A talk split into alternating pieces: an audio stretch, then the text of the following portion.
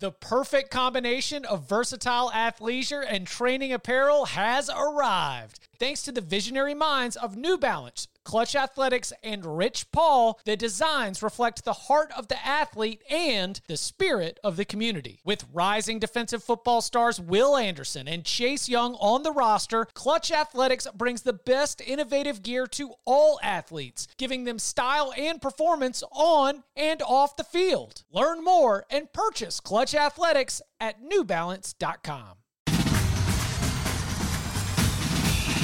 Welcome back to the Cover 3 podcast with your hosts, Chip Patterson, Tom Fornelli, Danny Kanell, and Bud Elliott. It's your call for the best college football coverage from National Signing Day to the National Championship and everything in between. CBS Sports presents the Cover 3 podcast. And welcome back to the Cover 3 podcast here on CBS Sports. That's Tom Fornelli. That's Bud Elliott. I'm Chip Patterson coming to you live at youtube.com slash cover 3 and all across the 24-7 space 24-7 Sports Facebook network. Thank you for tuning in, for watching live, for being a part of the Cover 3 live experience. Smash that subscribe, smash that like, come and jump in the chat and participate. We got a big day on hand as we're going through the Big Ten. Today, we will do the Big Ten East. Wednesday, we will do the Big Ten West. That means we are running down everything about Ohio State, Michigan, Penn State, Michigan State, Maryland, Indiana, and Rutgers today. The rest of the conference on Wednesday. It's an interesting year in the Big Ten as last year saw uh, a little bit of an upending. Michigan wins the conference for the first time since Lloyd Carr was the head coach in terms of an outright conference championship for sure. And Michigan also was able to snap that nasty losing streak to Ohio State. But the Buckeyes are coming back with a vengeance. And as we'll get to in just a little bit, they've got the highest win total, not just in the Big Ten East, but in the entire conference. They're one of three teams that I think are pretty much unanimous considered the top three teams nationally uh, when it, you're sort of drawing out those uh, those top tiers. CBS Sports 131, by the way, will be released on Tuesday, so keep your eyes out for that. So. Without anything else, gentlemen, if there's no other business, uh, you guys ready to uh, dive in and get this thing started? Let's do it. Let's do it. All right. And now to get us started, it is the general manager of Vanderbilt football. As much as I think it's the, the under is a safe play, like I can't even Count 'em up. Count 'em up. How many games y'all gonna win this fall? I can't fathom who wins. How many games y'all gonna win this fall? I just can't. I don't see it. It's not it's not on there. It's not, the schedule I'm looking at. Unless there's another schedule somewhere. The Ohio State Buckeyes have an over under win total at the Caesar Sportsbook of 11 wins, minus 140 if you want to get on that over, plus 110 if you think that this is a team with a couple losses on the schedule. Schedule starts out with one of the more uh, exciting games, one of the more highly anticipated games of the entire season. Notre Dame coming to Columbus, that on September 3rd. Uh, the rest of the non conference includes Arkansas State and Toledo. In terms of conference play, they're going to be taking Wisconsin from the Big Ten West. They're going to be taking Iowa from the Big Ten West. Wow, that's a that's a pretty tough draw. Oh well, guess what? They're both coming to Columbus. In fact, home cooking's a little bit of a theme with this Ohio State schedule, as there's no road games at all until October 8th against Michigan State. So we've got again very very high ceiling. We're talking win a national championship kind of ceiling. What went wrong last year? On the defensive side of the ball, certainly had some issues that led Ryan Day to go and hire one of the top DCs in the country in Jim Knowles. So with CJ Stroud looking like one of the best quarterbacks in the entire country, with Jaxon Smith-Njigba looking like one of the best wide receivers in the entire country, with TreVeyon Henderson looking like one of the best running backs in the entire country. Yes, I got I took it on the chin after the Oregon game, but I do believe this is a team that can get off the bus and score 40. I guess as we begin, are they going to get enough stops, or do we think Ohio State is going to live up to these expectations? Where are we at with the Buckeyes sitting at 11? You know, if if we don't take the juice into account, just even juice, I'm probably going over because I think 11 and 1 and 12 and 0 are more likely than 10 and 2, but with the way that it's juiced at Caesars at the plus 110, I kind of slightly lean towards the under just because it's not completely out of line to think that this team could lose twice. Like I, I think they'll win the opener against Notre Dame because new coach, new quarterback, not a not a lot of question marks for me at the receiver spot. And I just don't know what that team's going to look like in the first week of the season. I think if you're getting the Irish, you want to get them early more than later. That Wisconsin game could lose, but it's at home, so not really concerned. But there are the road games against Michigan State, Penn State. You've got Michigan at the end of the year. And there's always, you know, Ohio State still does have kind of a, you know, screw up in them from once every once in a while. And defensively, like I'm pretty high on Jim Knowles taking over after what Jim Knowles did at Oklahoma State and Jim Knowles has done. And I think that with the talent that they have, this defense should take a huge leap forward. But that's still assumption. Like we haven't actually seen it yet. So there's still some question marks to where I think the most likely outcome is the over, but with the juice where we're getting it at, I lean slightly under, but I'm not betting either. I, I think Tom's analysis there is really spot on. I have them at 11.12. So yeah. like A, that's not really much of a play at any juice. B, at this juice, so minus 140 is what is it, 58.3 implied? Yeah. So that, that's your break even. So essentially, if you're going to go over 11 at minus 140, you need to have a belief that this is at least 60% likely to happen, right? In order for you to cash. Which, if Ohio State stays perfectly healthy, I think there's a pretty good shot that it does cash. I have them as double digit favorites in all but two games and single digit favorites in, in no games. Uh, however, I did say if they stay healthy. And if you go back and listen to the summer school, you know, I I spoke with the guys from Bucknuts, which is the best Ohio State side out there, and they do a great job. And they said this should be one of the best offensive lines in quite a while at Ohio State if they stay healthy. But the depth there is a little bit thin. So if they don't, you could see this maybe cost them a game or two, as we saw with Alabama last year. Even though Bama recruits at a crazy high level, if you get some injuries, they could get hurt. The offense should be absolutely sick. I am not all that worried about the receivers they lost given you know, Marvin Harrison Jr., JSN is back. They they have Fleming. They have um, Emeka oh, shoot, got, Egbuka, right? The guy, guy from Seattle. Defensively, I think the back seven should be pretty solid. The linebacker play won't be worse. I don't think they're fine at corner. I believe. I do think Jim Knowles will do a good job. I, I want to see them develop that next level pass rusher. Maybe that's Harrison this year.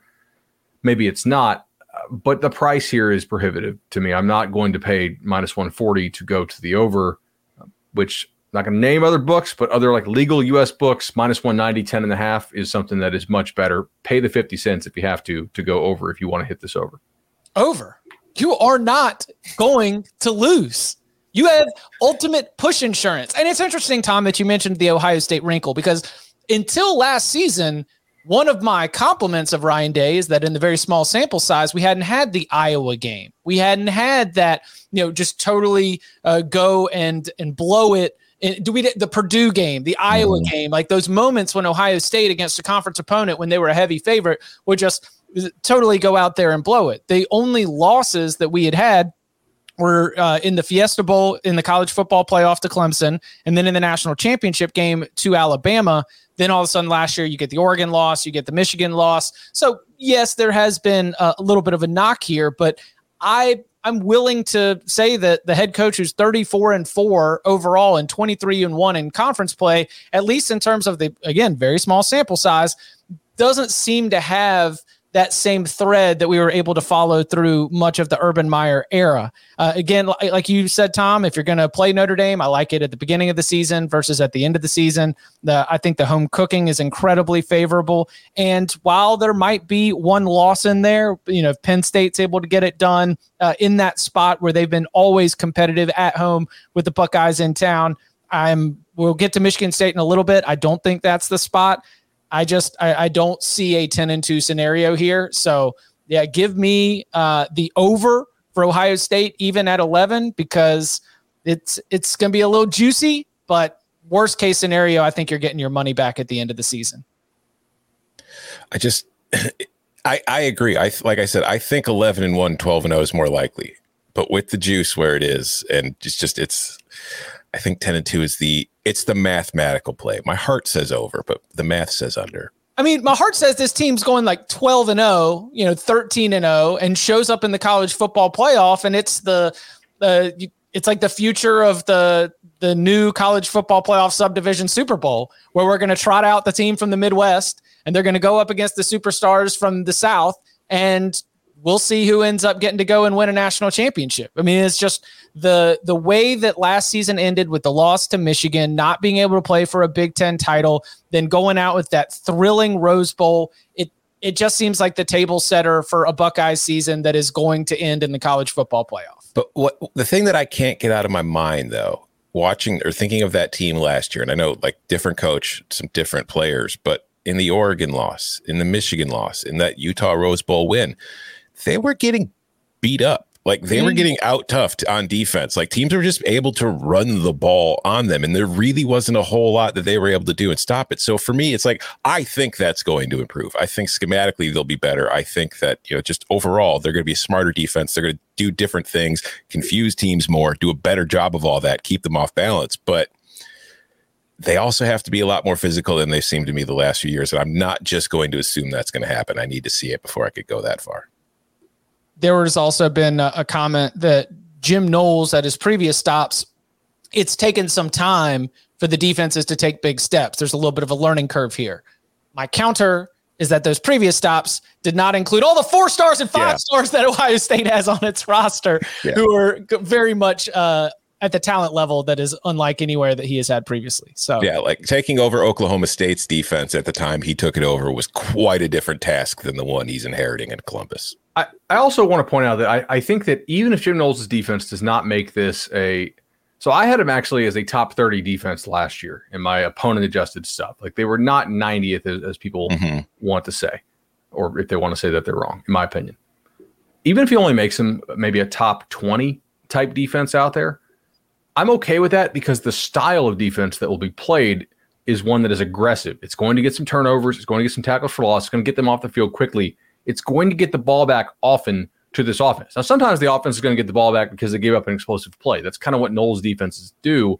Last year, I thought Ohio State was playing such a conservative style of defense and playing it poorly. It was like watching bad Iowa, and it was just a total, like, kind of a total mind. Uh, can't say that on the podcast. It was really messing with my head, uh, right? To, to watch them do this and, and die a slow death. If you want to play a 14 or 15 possession game against Ohio State, Go ahead. probably gonna lose. Yeah. Yes.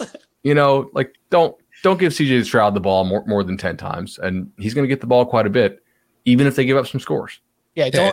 don't go up tempo against the more talented team. You're just going to give the more talented team more opportunities to score touchdowns. Like if you mentioned their draw from the West, the good news is they get Wisconsin and Iowa at home. But the bad news is, based on what I saw from that defense last year, Wisconsin and Iowa are the kind of teams I think could cause them problems. Mm, should be very interesting. Count them out. Turning our attention to the Michigan Wolverines at Caesar Sportsbook. Michigan has an over under win total of nine and a half wins, minus 130 to the over, plus 100 to the under. You take a look at the schedule. The non con is Colorado State, Hawaii, and UConn. Woo, boy this is not a team that is trying to impress the college football playoff selection committee. That's okay because you already got yourself one CFP appearance. The draw from the West Division, uh, they got Illinois at home near the end of the season. They are at Iowa and Nebraska at home also back at the end of the season. Uh, Michigan State and Penn State are both going to be coming to Ann Arbor in October, and the season finishes, of course, at Ohio State in Columbus. So at nine and a half wins and a schedule that is uh, awfully favorable. What are we doing with the Wolverines? If I have to, I'm going over.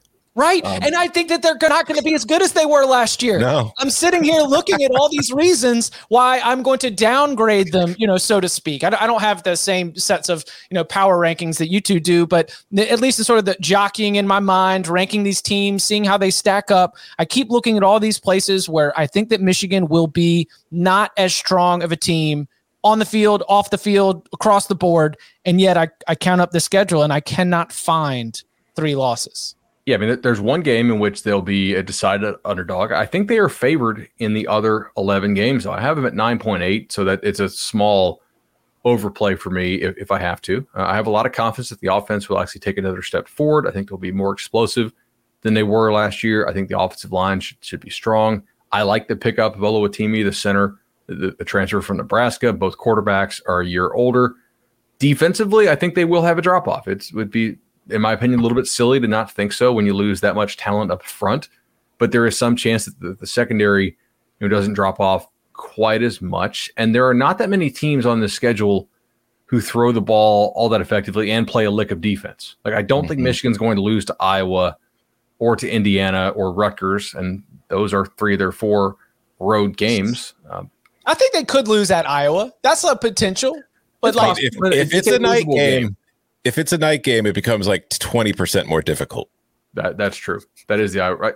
I mean, to me, I have them as five losable games, but they're only underdogs in one of those losable games. They, they have basically seven. I don't know if I want to use the, the L word locks, but there's seven that, that I'd be pretty damn surprised if they did lose, and we would probably lead the, the week, weekly recap show if they lost any of those other seven. Yeah, like what makes that Iowa game tricky is based on Iowa's schedule, Michigan's schedule. This could be a game that's like moved to prime time because it could be like two top ten, top fifteen teams at that point. But it's also their first road game. So while I, I, I don't know how it's not that huge of a deal because there's still plenty of experience on this team that I'm not too concerned about it. But still, the first road game of the year after playing four, which should be mostly kind of cupcakeish home games, that could kind of add a little bit layer of you know difficulty. But yeah, the non-con is just like they're going to be winning those games 50 to 14 over and over. Like Colorado State is a team that with Jay Norvell's offense might have posed some problems for them later in the year, but their first game there for uh, with the new regime, I don't think Colorado State's going to be anywhere near ready to really give Michigan much of anything at that point. Uh, Penn State, to get them at home, I think that's probably good for Michigan. You get Michigan State at home and you get it off a bye, so that's probably going to be pretty difficult for the Spartans. And then, yeah, the second half of the schedule at Rutgers, come on. Uh, Nebraska, Illinois, both at home. I don't see either of them really giving the Wolverines much problem in Ann Arbor. And then you've got the Ohio State game. So when I, I look at Michigan this year, it's like it's a 10 and 2 team that could probably go 11 and 1. It's a 10 and 2 team that is going to show up into a bowl game and not like now I'm not going to make because they could get a lot better by the end of the season as well. I just am I am nonplussed at how little I'm going to learn about the Michigan Wolverines while they're winning yeah. by 24 to 28 points th- for the month of September.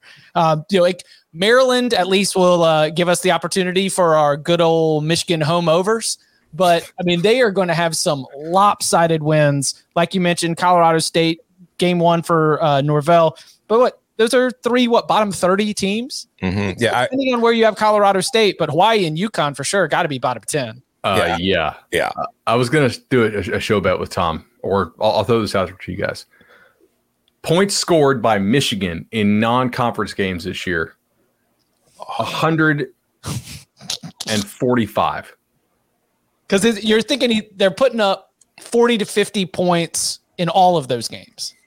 Yeah, I have them favored by 50 against UConn yeah. and 48 against Hawaii. So there's going to be a lot Maybe of 49 is a bad number. There's going to be a lot of 49 to 10 games in That's those a Michigan three. win. Yeah, yeah, Michigan win is to be 7-7 midway through the first quarter and then you just lock it down and, and slowly run it up throughout the course of the rest of the game. Yeah, I would probably go over on that number. But yeah, Michigan this year like I don't think Maryland has much of a shot to beat them, but that game on September 24th is really the first time you have to pay any attention to Michigan.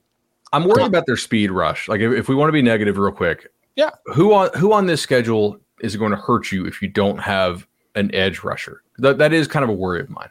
Uh, I went back and listened again to our summer school series I did with Sam Webb, the, our, our Michigan publisher for 24 7 Sports. And that was kind of a concern of his. So I, I wonder, like, like, who do they have coming off the edge? Who will emerge? And if they don't get that guy, maybe there's a couple games. Like I don't think Iowa's passing attacks any good. So I was just saying Michigan there. State. I think yeah. Michigan State's wide receivers are good enough, and Payton Thorne has proven to be serviceable. That that game, which I am giving as a W for you know Michigan, Michigan State, that game being at the Big House, where I do have a, I do have Michigan playing at home as more of a home field advantage than your average team. Um, but if if that's an issue and Payton Thorne has enough time, the wide receivers for Michigan State are good enough that that could become very problematic for that game and obviously Ohio State at the end of the season is another one. How many games are going to win this fall?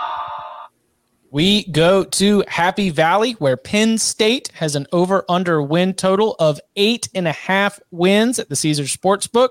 Uh, you can get it at minus 105 to the over and minus 125 to the under. They have awesome non-conference game at Auburn. That'll be on September 17th, and that game will be on CBS as part of the SEC on CBS package for the 2022 season. Uh, the rest of the non-con includes Ohio at home, Central Michigan at home. They actually opened the year with conference game at Purdue. The rest of the road games in conference play at Michigan, at Indiana, at Rutgers. When it comes to the home slate in conference play, Northwestern, Minnesota, Ohio State, Maryland, and then the regular season finale against Michigan State. Um, I don't, I don't know where you, the analysis is for you all. We'll be doing Auburn next week when we do the SEC West. I, have got that one as a little bit of a, a, a little bit of a toss up, maybe a true toss up right now. But how are we sitting on eight and a half games for Penn State? I'm not betting it, but I'm over. Like I've got this team going nine and three. I it's I don't think it's as bad as it has been the last few years. We've talked about it many times. 2020, I don't care about, but going into 2020, this is a team that suffered unexpected injuries and losses of players at the running back position, and they just never were able to overcome it. Last year, they continued to struggle running the ball, and actually, I'll probably be writing something about that in the next couple weeks here. But this is like they were terrible running the ball, and it really just impacted everything that they did offensively because it's much more difficult to throw the ball when defenses don't really need to care about whether you can run or not, or if even if you think they're going to run. So I think that with Nick, Nick Singleton, like we've spent so much time thinking about the quarterback situation between Sean Clifford and Drew Allar. Nick Singleton, a five-star running back, is probably the most talented running back that Penn State has had since you know the Saquon Barkleys and Miles Sanders. And I'm not saying he's Saquon Barkley, but I'm just saying.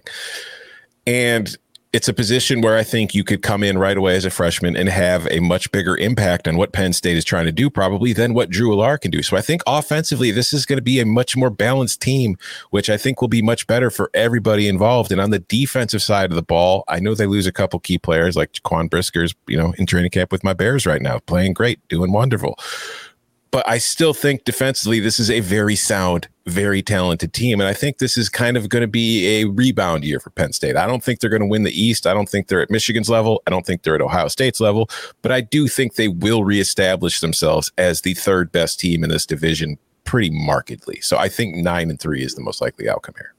I, I agree with Tom. Uh, I'm at 8.65. So that that's not a thing that I would bet. I don't show value, but I'm certainly not going to be betting the under here with the Nittany Lions.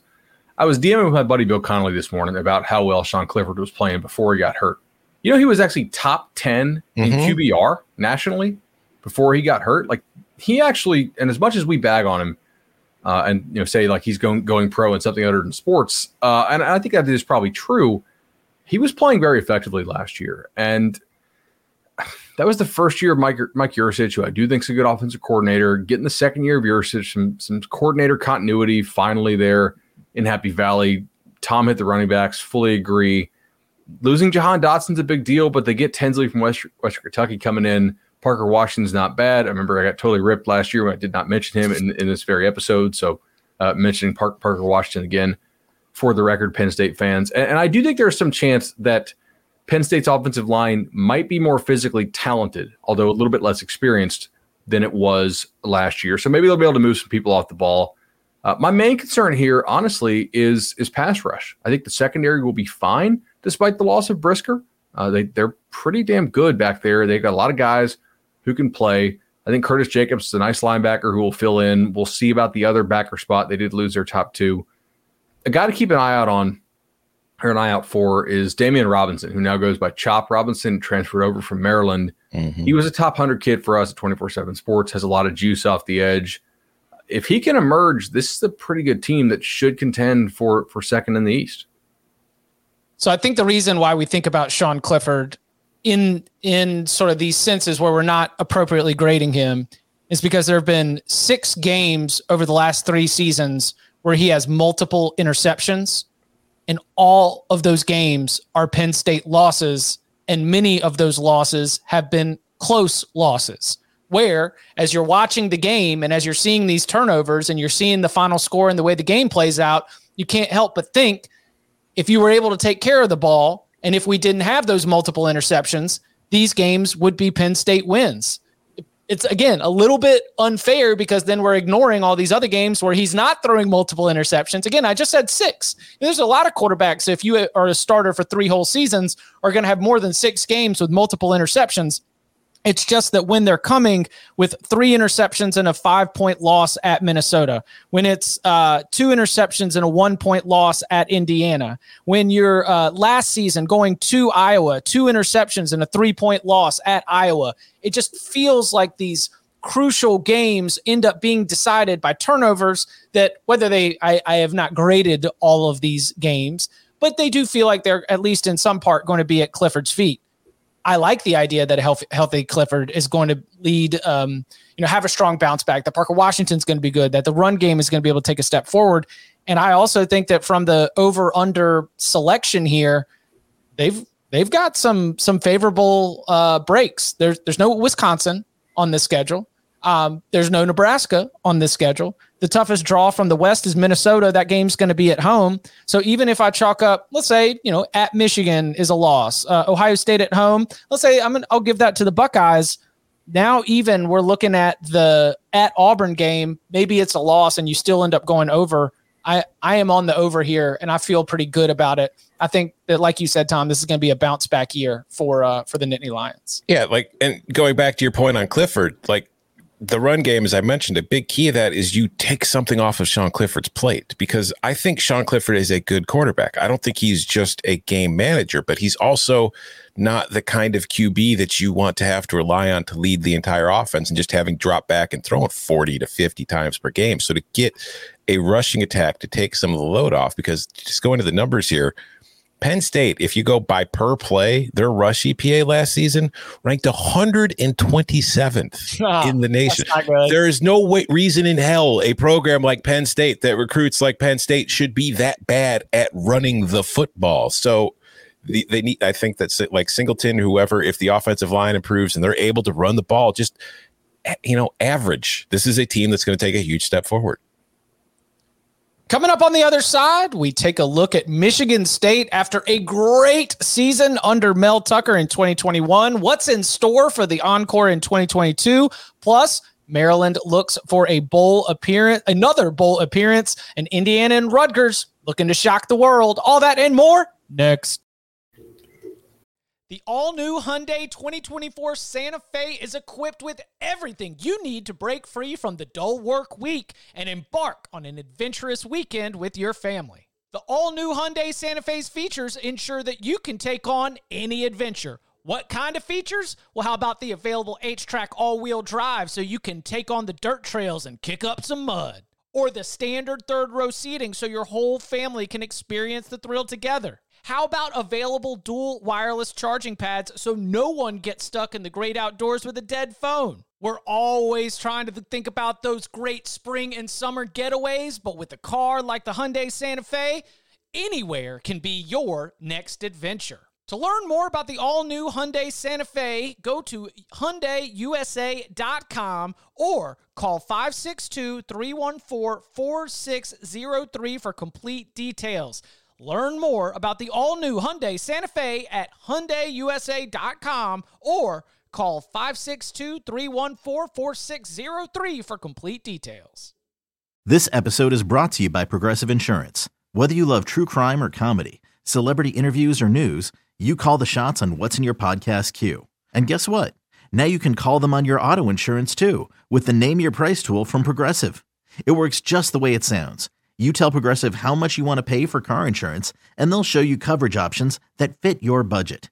Get your quote today at progressive.com to join the over 28 million drivers who trust Progressive. Progressive Casualty Insurance Company and Affiliates. Price and coverage match limited by state law.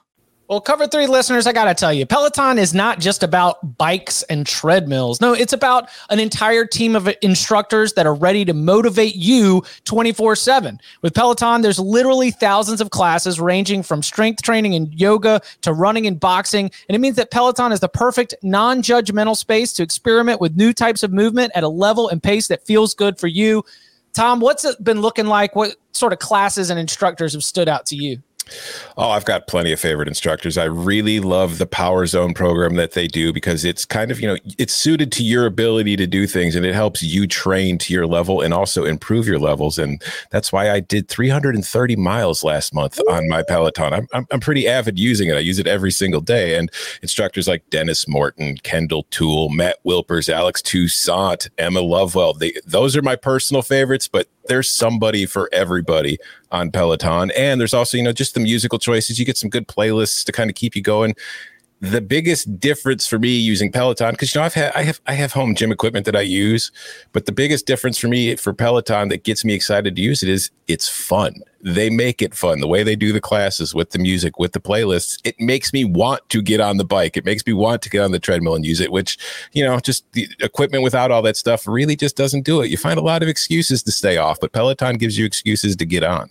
Yeah, the music is absolutely iconic. I mean, are you in the mood to blast 90s hip hop? There's a class for that. Do you need to ugly cry over some power ballads after a bad day at work? There's a class for that as well. If you're looking for a Pride Month playlist that will get your blood pumping, there's a class for that. Whatever you're into, Peloton has the music that will get you moving. And if you're super busy, it doesn't matter if you have five minutes or an hour. If you're an early riser or a fan of the evening burn, there's a Peloton class that can fit your schedule as well. It's mo- it's motivation that moves you anytime, anywhere. Try the Peloton bike or treadmill risk free for 30 days. To learn more, go to onepeloton.com. That's O N E Peloton, P E L O T O N.com. Again, onepeloton.com. New members only. Terms apply. To try the Peloton bike or the tread risk free for 30 days, learn more at onepeloton.com. Now we turn our attention to Michigan State. Uh, tremendous season last year for the Spartans. They go 11 and 2. Uh, they make it to a New Year's Six bowl game. And no matter what Pat Narduzzi says, Michigan State won that game fair and square.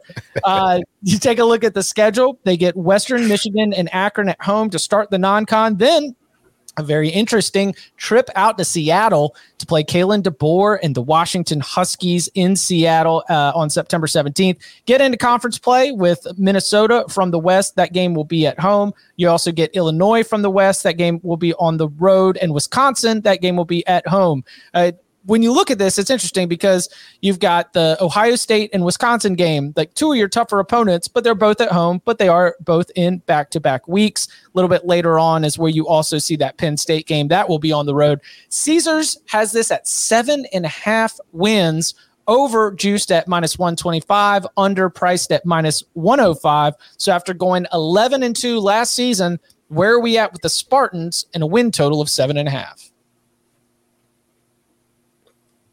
Anybody got strong feelings? I kind of have a semi-strong feeling. Uh, so I'm going under. Uh, I I bet this aggressively when it was eight plus one ten to the under, and that lasted about ten days, and now it's seven and a half, which is a more appropriate number. But I'm at like seven point two eight here. So uh, this makes me sad because I had Michigan State over each of the last two years. I was the Michigan State can make a bowl guy two years ago, and they did right. So I'm I'm a little bummed to be under on Michigan State, but I look at what they did last year, and I think some of it was just flat out lucky, but not all. And I think some of it was uh, tremendous, but not necessarily repeatable on a year to year basis. So their offensive line last year, run blocking, was not actually all that great. Mm-hmm. And they still hit explosive runs like crazy. And that was in large part, I think, to Kenneth Walker doing mm-hmm. a tremendous job. Well, he's gone.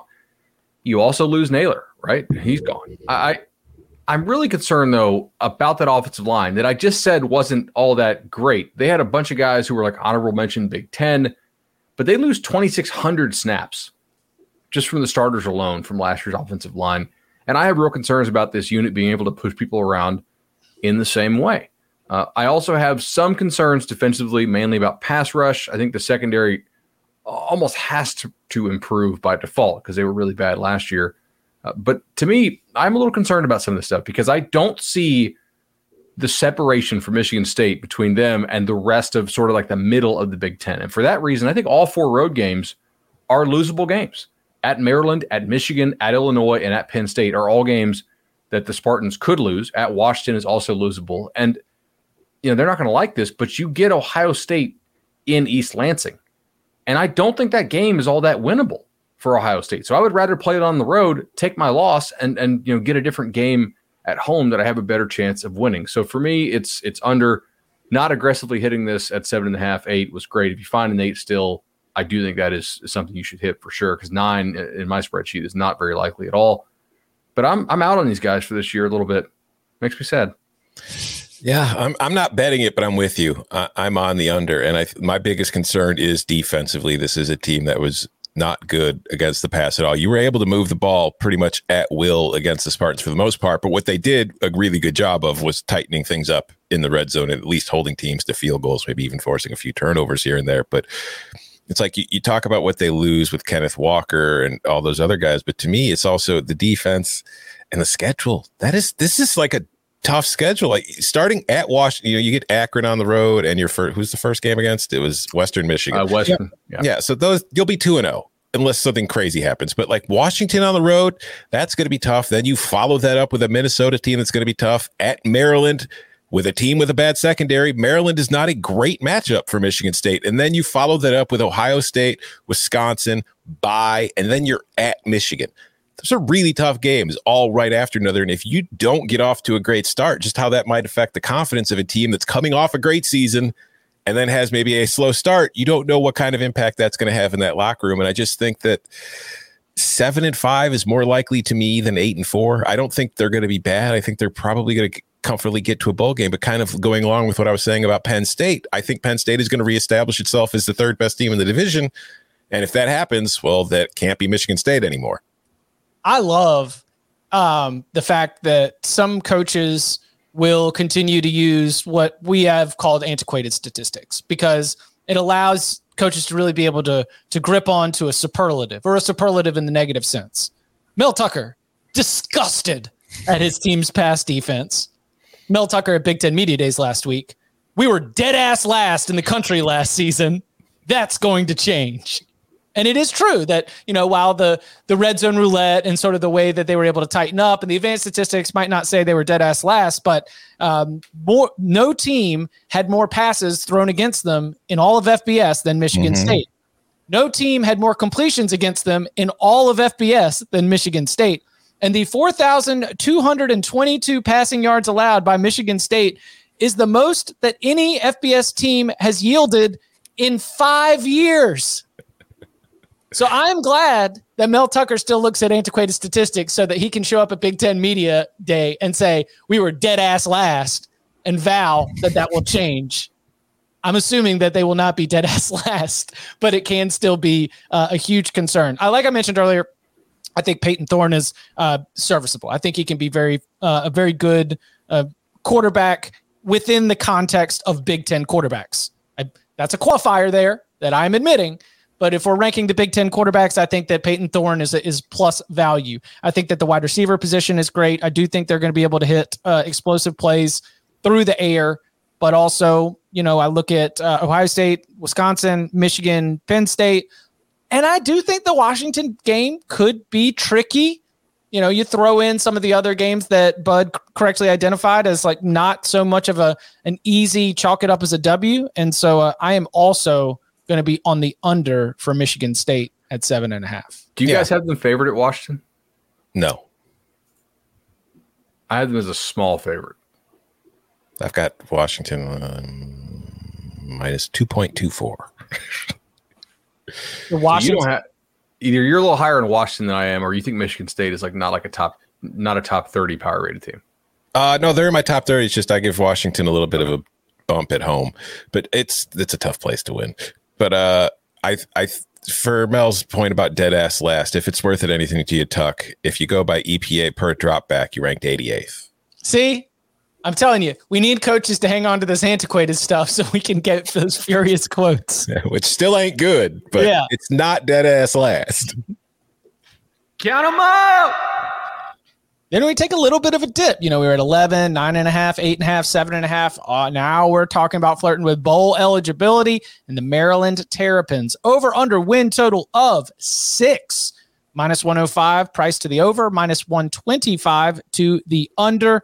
Uh, you've got SMU coming through in the non con. You've got a draw from the West that includes a road game against Wisconsin. The in division play, Ohio State's going to be at home, Michigan State's going to be at home, but you have to go to Michigan. You have to go to Penn State. Uh, you also have from the West a Purdue game, and that will also be at home. So Maryland, six wins. Mike Locksley got the Terps to a bowl last year. Do you think they will be able to do it again? All right, so this is the biggest surprise of the day for me. Like I'm over, and I feel pretty good about it. Ooh, And I, I did not see it coming. I had push lean over because I think it's more likely than the under. So I'm not as strong. Curious to hear what you got here. Well, as you know, I've got two ways that I do this. I've got the actual math that just projects, and then I've got the highly complicated simulation where I just go through the schedule and pick the games. And both have Maryland going. Well, the simulation's got them at six point eight wins. My brain had them going seven and five because I think that you look at the schedule and you see the at Michigan game. That's a loss. At Wisconsin, it's going to be a loss. At Penn State, probably going to be a loss. Ohio State, going to be a loss. So like, there's four right there. But you look at the rest of the schedule, and it's like that SMU game. I think will be huge. If they beat SMU, I think they're going to get to seven wins because I, like I said, we were talking about Michigan State. Michigan State's biggest weakness is his Pats defense. That's something Maryland can at least try to exploit. Purdue, I'm not. You know, we'll save it for Wednesday. I'm not super high on Purdue this year. At Indiana, I don't think they're going to be much of a problem. Northwestern, I think Maryland can outscore Northwestern. And then, you know, so Rutgers at the end of the year, I think Maryland at home, give that one to Maryland. So I just, I think if this team beats SMU, and I think they've got a pretty decent shot at doing it because defensively, I don't think the Mustangs are anything all that special. The game will be in College Park. I think there's a seven and five season in coming for the Terps in which they're going to get blown out by the teams you think are going to blow them out, but they're going to be pretty strong against everybody else. Yeah, they they do a pretty good job of out athleting people who they can out athlete, and they don't really compete very well in the games where the opponents have a similar caliber of athlete. But two guys who were actually not on the field last year very much were Demus and also um, Jeshaun Jones, who is they're both now back. I think Maryland's offense is going to be dynamite. And I'm not even the biggest, you know, Taulia fan. I think he's just kind of fine. But last year they they kind of were bottled up. They were not able to hit those explosive plays like you would want when those guys went down. Basically, everybody's back on the offensive line. You get Rakim Jarrett and the two guys I just mentioned. I think they're going to score enough points to likely make a bowl. I'm right on the number here, like 6.0. So I don't I kind of flip a coin. It defensively kind of scares me. I'm not really seeing where Yeah. they're going to get much better defensively. They do have to get that SMU game, I think, Tom, if they want to go over this. But they could push this if they lose at home to SMU. Um, But I think they would need to beat Purdue. So I've got like five Yeah. certain losses, and it's funny because they come in fits and starts. At Michigan and Michigan State is back to back. A little bit later in the season, at Wisconsin, at Penn State, Ohio State at home, three games in a row. Like, but in those in between times, you got to hope that you're healthy because quarterback depth is a concern. If Taulia does go down, then I don't know if it's back to well, y'all remember when they had a linebacker playing quarterback? Like we'd gotten down to like QB five at Maryland. Like there's this has been notoriously um, a bad injury luck kind of team. So that is something that you know don't don't take that superstitious stuff into consideration. Come on, Terps fans, believe in this because the toss up for me again five losses that I will chalk up, but SMU and Purdue. Those are the ones where I'm like, okay, this will decide whether or not uh, Maryland is bowling. If you lose both of those games, that's seven losses. You're not going to be in a bowl game. But both of those games are at home. All I need is for you to get one of them to get the push, and if you get both of them, then we're going to the over. So that's why I said I'm I'm, I'm a push lean over here for the show, and I think that SMU and Purdue are the ones that can get bring it home for the Terps. How many games are gonna win this fall? For the Indiana Hoosiers, we'll see how many. Four wins is the over under win total at Caesar Sportsbook, minus 120 to the over, minus 110 to the under. Um, this is when we go from, uh, or at least I don't want to speak for my, my colleagues here, but this is when I start to flip from find the losses to find the wins. And just in terms of your initial cursory scanning of the of the schedule. Idaho, yes. Western Kentucky, yes. Now we're talking about the maybes. Maybe Illinois at home. Maybe Rutgers away. Um, where where are the wins here for the Hoosiers? What are the expectations? What are we doing here with four wins for Indiana? Push City. Four a nice four and eight. Yeah, I I would probably go under before over though. But I Oh, think four and eight's most likely. Really? Oh, okay. So you see, you see five wins coming? I, I see. I think it's it's possible, right? So that you got to go back. They did play. I'm not going hard on the over here, but I, think it's I think it's possible. Tom, they played an insanely hard schedule last year. They actually had Cincinnati. I don't say beat, but they were really playing with Cincinnati. Um, Mhm. know, they had a ton of injuries last year. I do think that this team will play hard for Tom Allen. I'm a little bit sketchy on the hire of Walt Bell at, at OC. I'm not really sold there, uh, but I think it's possible they could go over just by having just a little bit better health. And I'm also not convinced that like some of their teams on their schedule are are that great. Like, is Western Kentucky going to beat them? Last year's Western Kentucky would have. I, I have them favored over that WKU team. I don't know what they'll be at Cincinnati. Probably 12 point dogs, 13 point dogs, maybe. I just think it, they could they could go 3 and 0 in the non-conference potentially.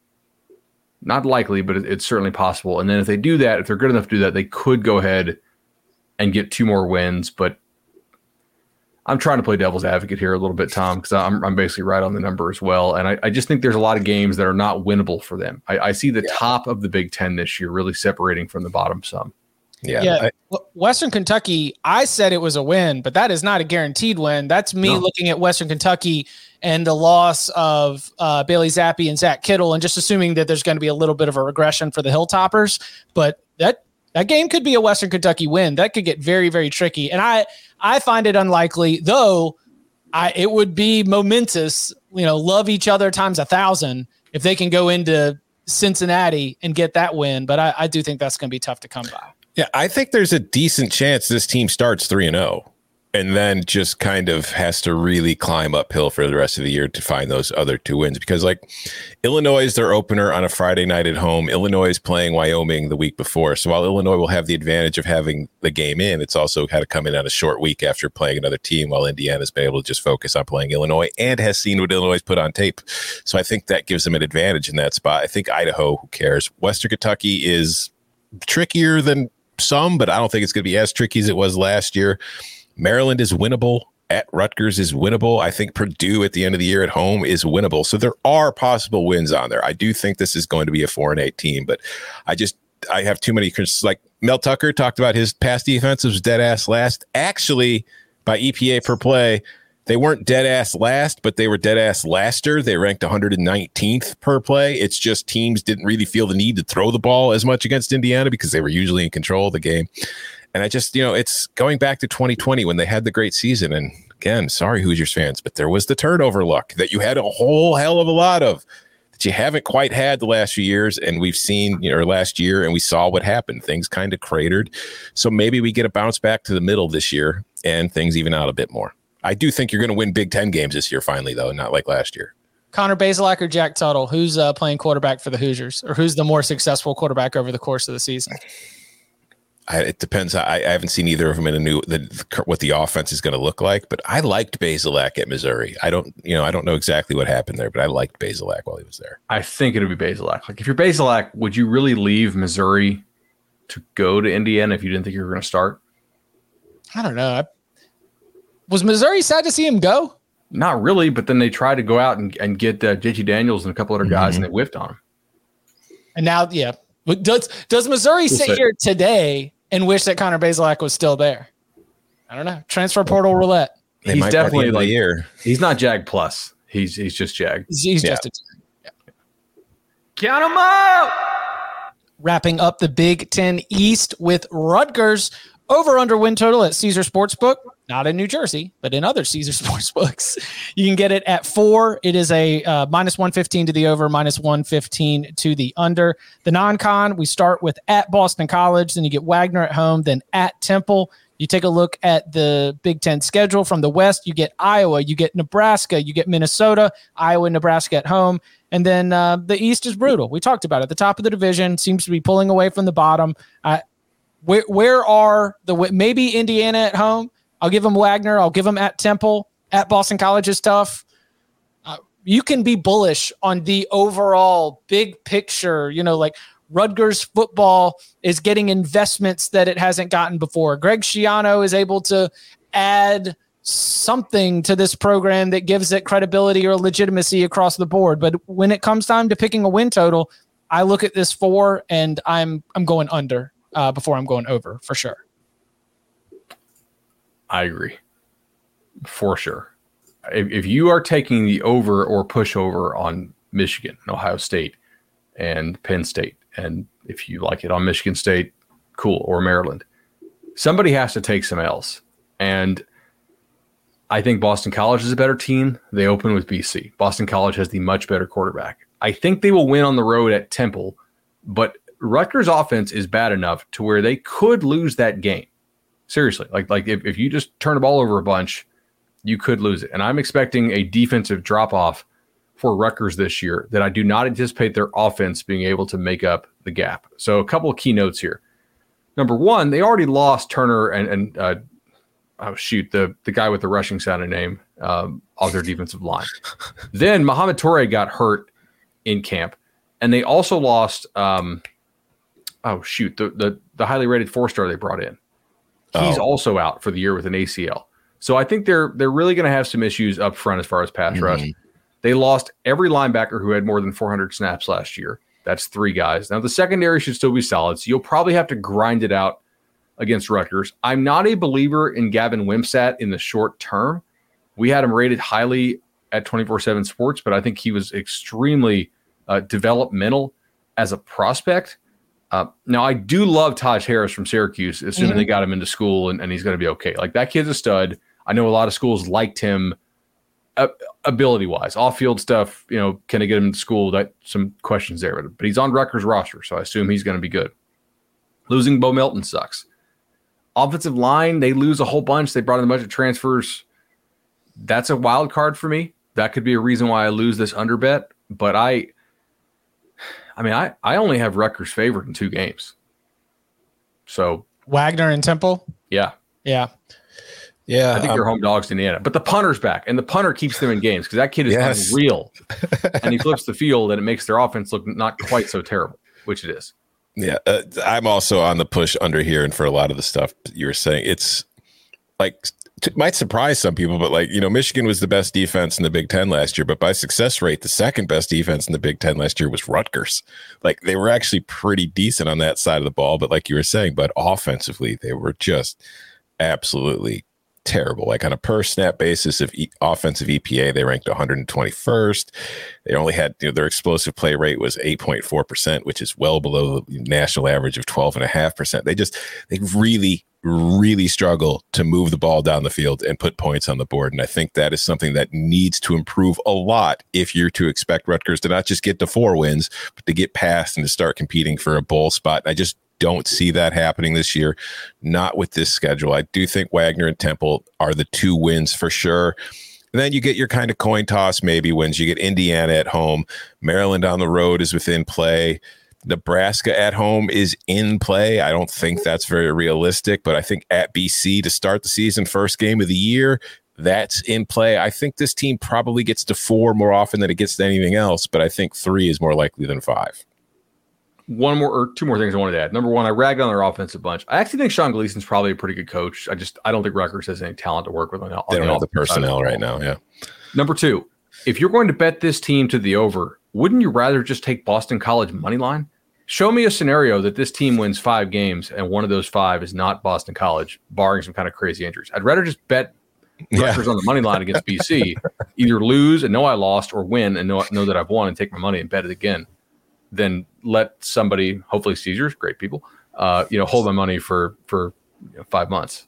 Yep. It's, it's like the why would you bet the win total when you could bet the division or when you could bet the conference? Because it's the Louisville principle as well. If you think Louisville's going over, why don't you just bet a minus three at Syracuse? If mm. they lose that, you're not going over. So there you go. Don't don't take Rutgers over. Do Rutgers money line week one, because if they lose it, then at least you're not having to sit around and, and work it on your spreadsheet, not have to figure out your books. You've got them all balanced right there by September 4th. Love it. Wouldn't it be funny though if you do that and Red Rutgers loses that game and then they end up seven and five somehow? That that would be hilarious. but I I don't see that happening. Of all the of all the chipolytics that I've run on this, Rutgers seven and five is not one that I seem to be coming up with. You can follow him on Twitter at Tom Fornelli. You can follow him at Bud Elliott3. You can follow me at Chip underscore Patterson. We will be back on Wednesday with the Big Ten West Division. Gentlemen, thank you very much. Thank you.